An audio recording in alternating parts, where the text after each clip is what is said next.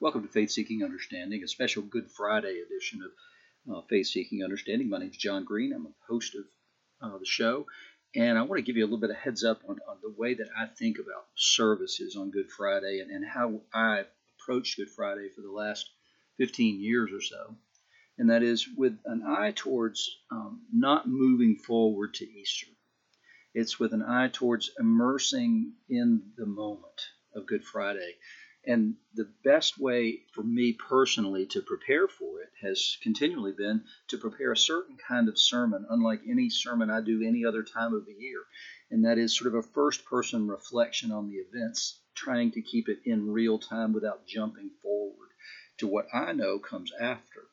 Because too often we, we move past Good Friday without thinking about it too much and without allowing it to, to affect us.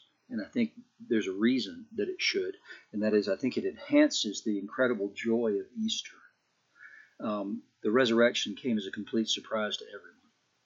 In spite of the fact Jesus had foretold it, it came as a great surprise to everyone. And so, what I want to do today is I want to go back about three weeks and I want to pick somebody up and I want to try and do something from his perspective. I had a couple of choices that I was thinking about this year, but what I decided to do was to reflect on it from the perspective of the man in John 9 that we looked at three weeks ago.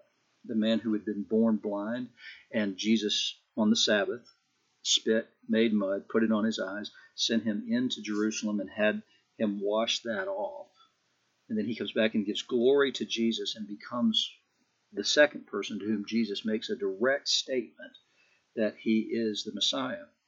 And so what I was thinking was is that I want to look at this, the events of Good Friday and um, sort of Maundy Thursday after the, the service, uh, the Passover service that they had as um, a family, Jesus and the disciples, and then sort of think about it from this guy's perspective. So that's the setting for what I'm going to do tonight.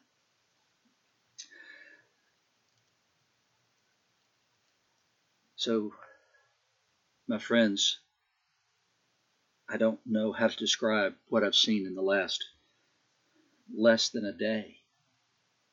I'm horrified. I'm stricken beyond belief. I wish that I had never regained my sight for what I've seen. The cruelty of men towards other men, the cruelty in every single way. Physical cruelty, emotional cruelty, mental cruelty that I've seen inflicted on one man.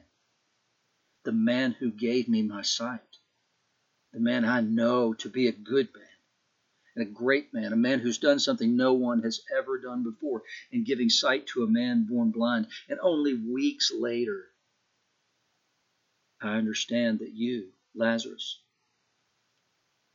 were resurrected from the dead. And so, because I had experienced this great thing in my life that, that changed everything, that gave me not just sight, but gave me hope, gave me vision, gave me a future. And then when I heard, when I heard that you had died, and that at his voice you had come out of that tomb from death to life, I knew that I had to meet you. I had to meet this family. I had to know you. I had to share with you the joy, the incredible faith that we have in this man. And that's the reason I sent and asked if I could stay with you when I came to Jerusalem. I had been drummed out of the synagogue in my home, no longer allowed to be part of the community, a community I'd never been part of as a blind man. Wasn't allowed in the synagogue, wasn't allowed in any of that. But I've also lost my family because my mother and my father knew that I was the one born blind, knew the one had been healed. But we're afraid. We're afraid of the religious leaders, afraid to be drummed out of the synagogue. I had not allowed in the synagogue. I was deformed. I was defective. I was less than whole. I was not allowed lived under a stigma all my life of who sinned this man or his parents that he was born blind. I was never a part of the community, even though I could beg. That's no way for a man to live. But then this man, Jesus, came. And he gave me sight. He gave me everything. I owed everything to him. I would never have betrayed him. And so when they threatened to take everything from me, threatened to throw me out of the synagogue, a place I'd never been, I said, You have nothing to take from me. I will confess him.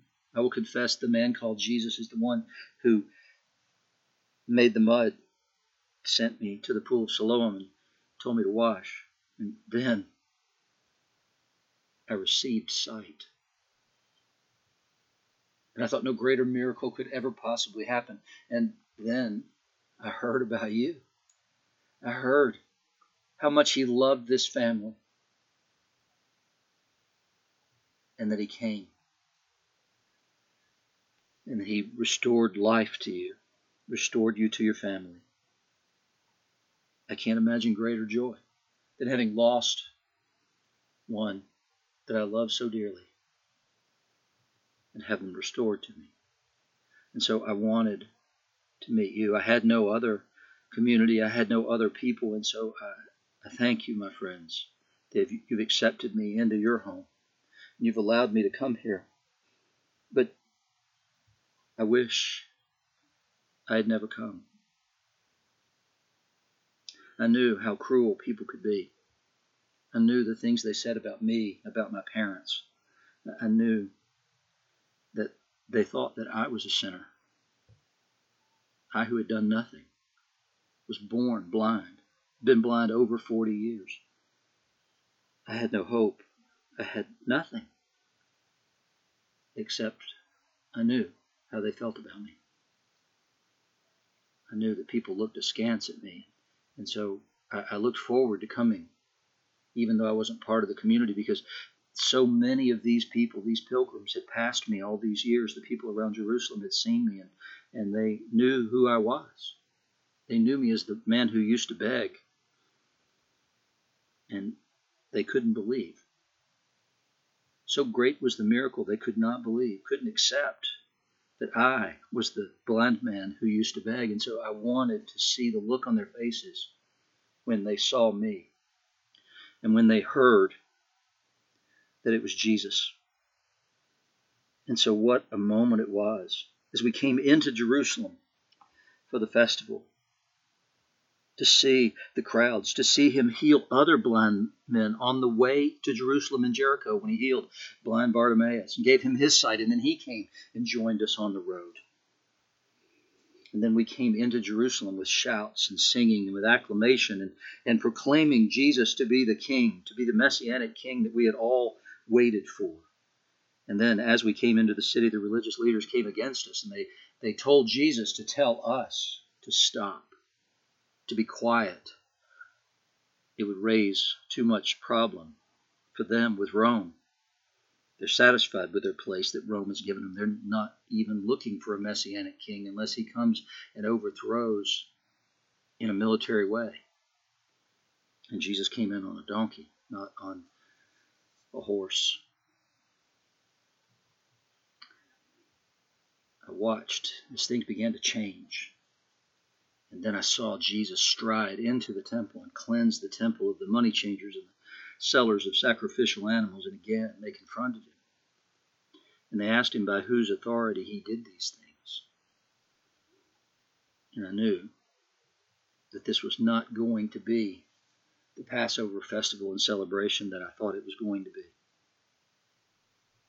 What began as so hopeful as we came into the city changed so dramatically, and not because of the Romans, because of our religious leaders. And then, as you know, I, I left last evening and, and haven't returned until now, and I know that you've heard what has happened. I know that you have heard about the events of this night and day.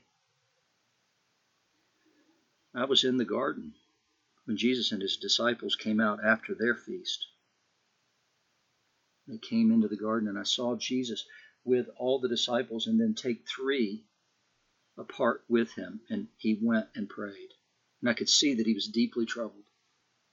I didn't know why. I had no idea. No one told anything. None of the disciples even seemed to know anything. But I wanted to see him. I wanted to see him and I wanted to kiss him. And I wanted to tell him how thankful I was. To tell him that I loved him, that I believed in him. And then I waited, and then finally he and the three emerged. And just as he had rejoined his disciples, I saw another that I recognized from that day.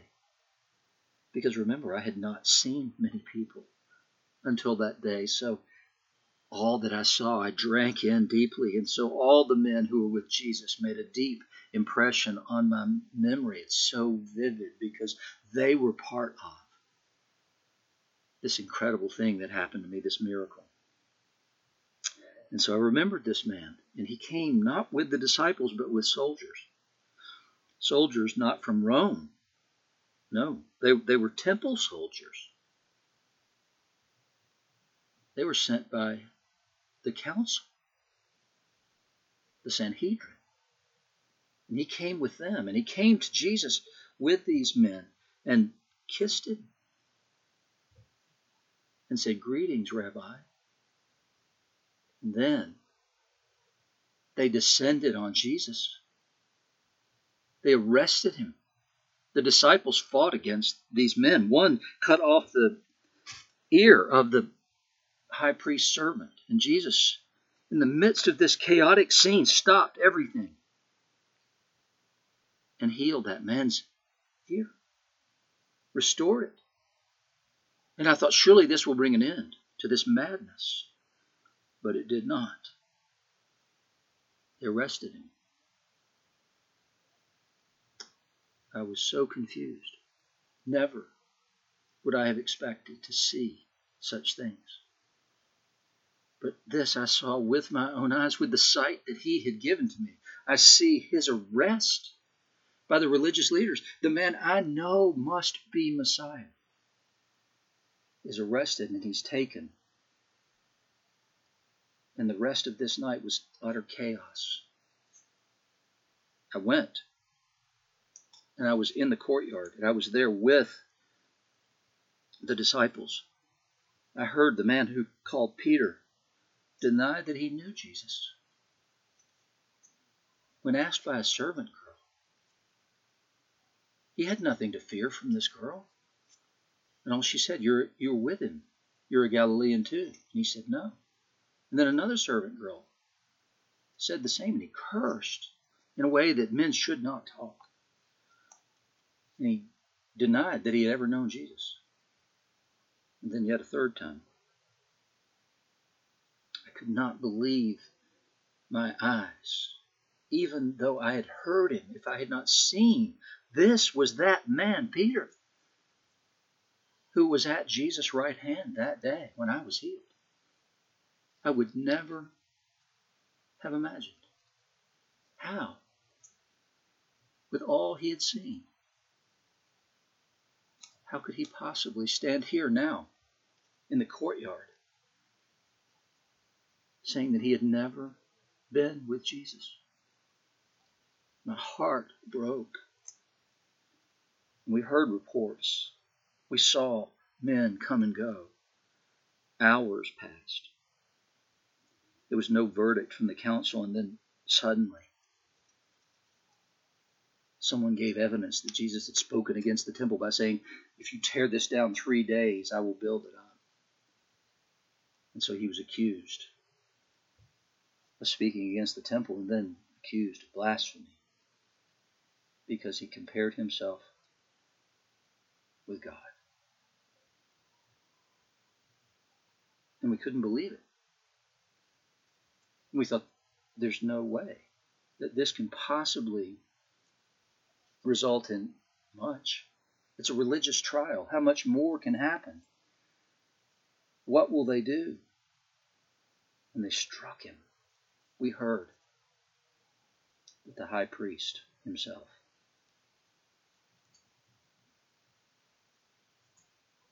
had one of the officers strike Jesus.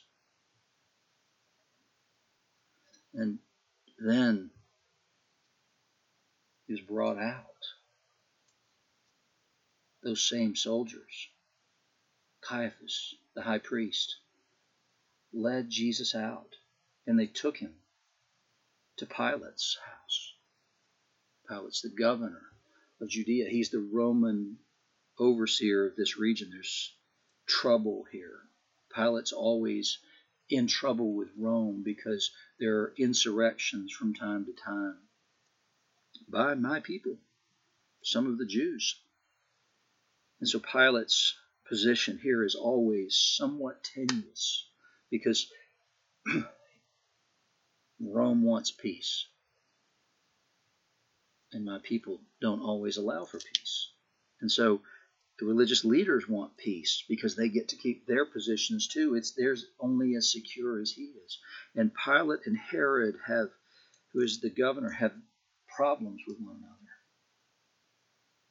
And so we need peace in order to maintain our ability to worship as we are. But but this night the leaders take Jesus to Pilate and, and he asked, What accusation do you bring against this man? And their response was, If this man were not doing evil, we would not have delivered him over to you. Is that an accusation? I thought an accusation was a definition of what evil he had done. And Pilate said, Take him yourselves and judge him by your own law. And then I heard the words It's not lawful for us to put anyone to death. And I thought, no, no, that cannot be the outcome of this trial. This man has done nothing to deserve death. He has done only to deserve life. He is King Jesus. He is the Messiah. I know. I know because of what he's done for me. I know because of what he has done for you, my friend. And Pilate began to question him. He took Jesus into his headquarters. The, the religious leaders couldn't come into those headquarters because they would defile themselves and they would not be able to celebrate the Passover if they entered the house of this Roman governor. And so he questioned Jesus. And I was told that he was Jesus was asked, Are you the king of the Jews? And Jesus gave enigmatic answers to those questions. And, and Pilate said, I'm not a Jew. Your own nation and the chief priests have delivered you over to me. What have you done? And John, the disciple, said, Jesus' answer was, My kingdom is not of this world. If my kingdom were of this world, my servants would have been fighting that I might not be delivered over to the Jews. But my kingdom is not of this world. And Pilate said, You're a king? And Jesus answered, You say that I'm a king. For this purpose I was born, and for this purpose I've come into the world to bear witness to the truth. Everyone who is of the truth listens to my voice. And Pilate's response was, What is truth? You see, Romans, like the Greeks, are constantly in search of truth, but they don't believe it's ever been found. That truth is too difficult a concept. The world is too complicated a place for such things as truth.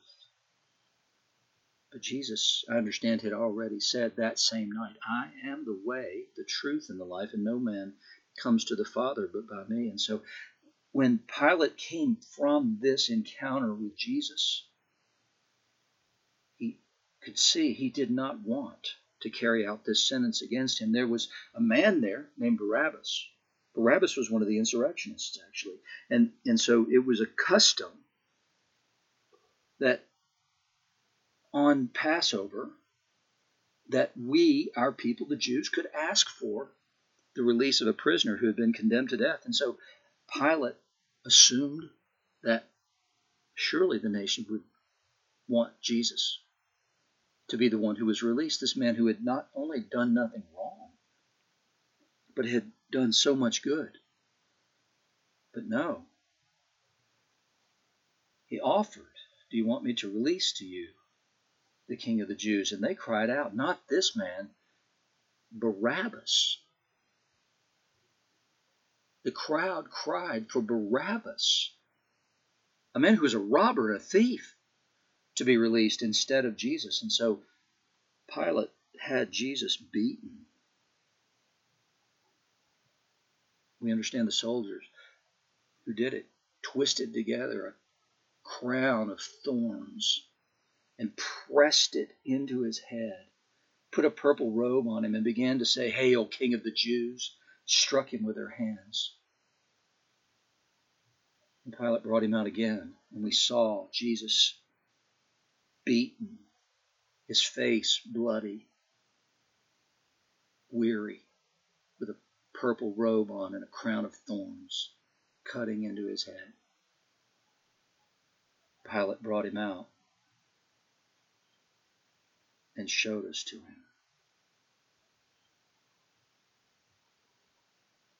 It was awful. And Pilate said, Behold the man. And then the chief priests and their officers, the soldiers, saw him. They began to cry out, Crucify him! Crucify him! And Pilate said to them, Take him yourselves and crucify him, for I find no guilt in him. And the Jews answered him, We have a law. And according to that law, he ought to die because he made himself the Son of God. You could see when he heard those words fear in Pilate's eyes, lest he make the mistake. And for a moment, I had hope that this would not end the way it was. He took Jesus back inside the headquarters, questioned him more, kept trying to find a way to release Jesus, not to give in to this mob. And finally, our leaders cried out to him, If you release this man, you are not Caesar's friend. Everyone who makes himself a king opposes Caesar. Pilate struggled, came to the seat of judgment called the stone pavement, and that evening at three, no, at noon, he said to the Jews, Behold your king. And they cried out, Away with him, away with him, crucify him. Pilate said to them, Shall I crucify your king? And the chief priests answered, We have no king but Caesar. And I remembered, I remembered our own history when Samuel, the prophet, the priest, was old. We, the people knew that he wasn't going to live forever, and there was no one there to take his place. And what did our people do? They cried out for a king. We're only to have one king. His name is Yahweh. He is our God. We made a covenant with our king at Mount Sinai. And when we cried out for a king, Yahweh said, I'll give you a king. He'll take advantage of you. He will tax you. He will turn your children into servants. And they said, Yes, but we would have a king. They wanted to be like other nations. And now they reject Yahweh as king and they accept a Roman king, a Caesar who would himself be God. And I could not believe it. These men, whom I had heard so much about, had completely lost their minds. The only possible way that they could force Pilate to sentence this man to death was to say, if you do this, you're no friend of Caesar's. And that was a title that Pilate has, is friend of Caesar. It's an official title. And so they're mocking him. And what they're doing is they were threatening him. They were threatening him with his job. And Pilate was weak, but not as weak as my people, not as weak as the leaders. They feared Jesus. They feared him because the people loved him. And Pilate chose to sentence Jesus to death, and we watched as he was again beaten nearly to death. Never would I have imagined anything could look like that. And I wish that I had never seen. When I saw him brought out, cross placed on his back, saw the walk out to Gethsemane, saw the climb up the hill out of the city. He who had come in one gate of the city, acclaimed as king now, in less than a week, stumbling, struggling, bleeding horribly. So much so that he couldn't bear the weight of the cross. He is so weak. I watched as they impressed another man into ser- service. I understood his name is Simon from Cyrene, Libya. He carried the cross for Jesus. And then they came, they stripped him of his clothes. They mocked him. Religious leaders mocked him, the people mocked him, the soldiers mocked him and said, You who've saved others, come down from that cross if you're who you say you are. Jesus bore it all. His mother was there, his disciples were there, Bartimaeus was there. People began to point out others in the crowd whom Jesus had healed. Women whom he had delivered from bondage of um, menstrual bleeding for 12 years. Jesus set him free. A synagogue ruler from Capernaum, whose daughter Jesus had raised from the dead. A centurion's daughter, whom he had healed. A man from the country of the Gerasenes, who had been a raving maniac, who had been tormented by so many demons they had no name. They could only refer to themselves as legion. There were so many. He, too, was there. People began to tell me of others in the crowd, and you could see they felt as I did. They felt as deeply as I did about what they were seeing there, the disgust and the inability to take all this in and believe that this could possibly happen. And we kept praying together that somehow God would save him and deliver him. Never seemed likely, but I knew everything is possible to him who believes because he had healed me, he had given me sight. And then I saw his chest heave as he pressed up to get one breath. And I breathed that breath with him. We all did. We were gasping for breath. We couldn't get breath ourselves. We, those who he had healed, those who he had delivered, those to whom he had given life and hope. We heard him pray Father, forgive them. They know not what they do. And we gasped because not one of us prayed such a thing. We hated them for what they were saying, spitting on him, cursing him, hated them. And we heard him pray, Father, forgive them. And we knew not only had he done much for us that no greater man had ever lived, no stronger man had ever lived, no more beautiful man. We heard him breathe one more time. He cried out to God, Eli, Eli, lama sabachthani. My God, my God, why hast thou forsaken me? From Psalm 22. And we cried that cry with him. Why? How? could you possibly have forsaken this one? And then he breathed once more and said, It is finished. And with that, he slumped on the cross. It was almost evening.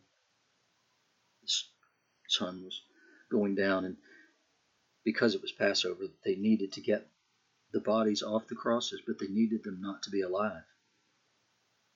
And so the other men there on the other crosses with him, they broke their legs so that they couldn't push up again and gain another breath, and so they died. Jesus, they said, was already dead, but one soldier stabbed a spear into Jesus' side, and blood and water flowed out, and we all know he was dead. And they took the bodies down, and we left. and we couldn't speak to one another. We couldn't say anything. What what could we possibly say? Everything we had believed is now in tatters. It's torn. What we have is the belief, the knowledge that I have sight because of this man. You live because of this man. We know he was a good man. We know he was a great man because we know what he's done. But he's gone. And with him, my hope is gone. I wish that I had never seen because of what I have seen this day. If it were just my ears, the scene would be less vivid. But now what I have seen has caused me to despair. To despair of men, because if men can treat this man in this way, anything can happen. There is no hope. There's no goodness in men. Goodness is gone. Never again. Never again could I say that any day is good because of this Friday.